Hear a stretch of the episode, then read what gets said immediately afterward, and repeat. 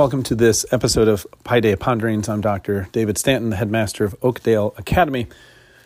Pleasure to welcome you on this Veterans Day weekend and wanted to record a small portion of a Veterans Day ceremony we held at Oakdale Academy on November 11th. And just for sake of uh, an historical note, of course, many of us know, but it always does bear repeating that Veterans Day was first established here in the United States as Armistice Day on November 11th, and it was done so to commemorate the end of World War I. Uh, as we hopefully all remember from history class, uh, at some point in our schooling, it was on the 11th hour of the 11th day of the 11th month of 1918 that the guns of the Great War fell silent.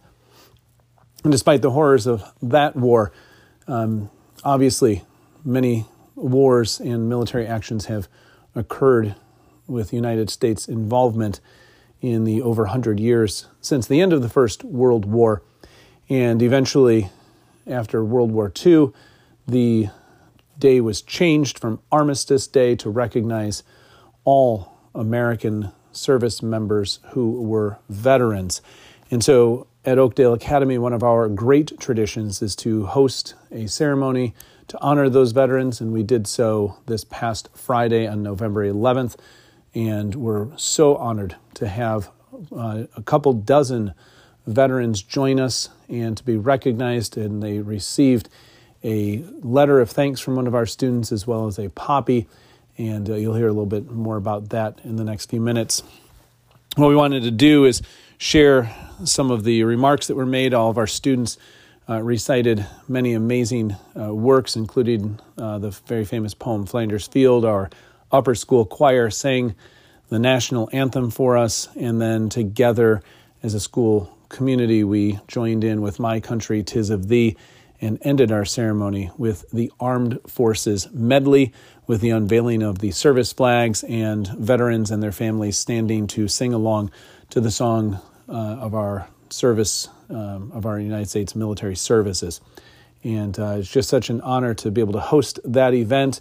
And to our wider audience outside of those couple of dozen who were able to join us that day, we want to say thank you. Uh, thank you for your service. Thank you for your sacrifices and pay special tribute as well to the families of our service members who have sacrificed just as much as they have. And so, this is a small portion of that afternoon, uh, November 11th, 2022, at Oakdale Academy. Today, we specifically honor our nation's veterans. It is through and because of your service we are able to gather and freely worship God and prepare our students daily for a life of service to God, family, community, and country. And we do hope that you are appreciated and feel that and are experiencing that. And we begin by asking a question, as good teachers do what does it mean to be a veteran? Well, for me and so many others, it means you have willingly and freely put on the uniform of our nation and written a blank check payable to the United States of America for an amount up to and including your very life.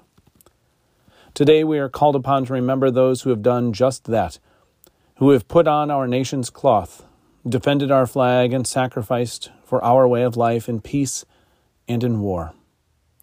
Millions have done so since that first shot heard round the world in 1775.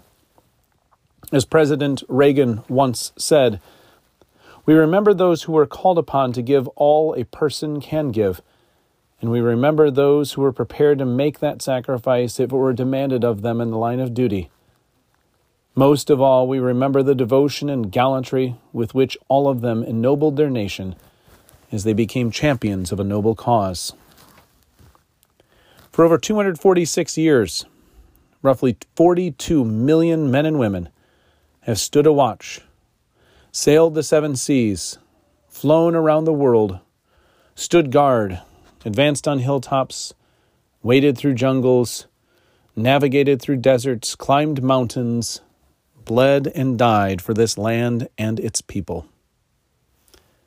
As veterans, we have a language all our own. We can pick each other out. We see the ball caps and the license plates that bear a small testimony to where we've been and what we've seen. We recognize in the ribbons and medals the locations we were deployed to in the rough years of our service. In the misty eyes of our comrades, we can see the pain and hurt of those lost who never came home. In the smile mixed with a shaking lip, we each know the pain of leaving family and home, uncertain of whether we would see either of them ever again. We all know each other and understand that the times we served, while different, bind us to a long line that stretches through the generations and provides still the protection from those who would do us harm. We took this mantle of responsibility on for many reasons. Of those 42 million, some came freely, some were sent or drafted, and some were perhaps ambivalent at first. Some saw the potential for glory or to test themselves.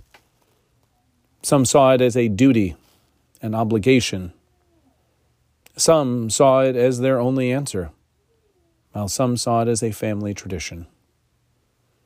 Whatever caused each of our veterans to join, so many served with honor and fidelity to our nation.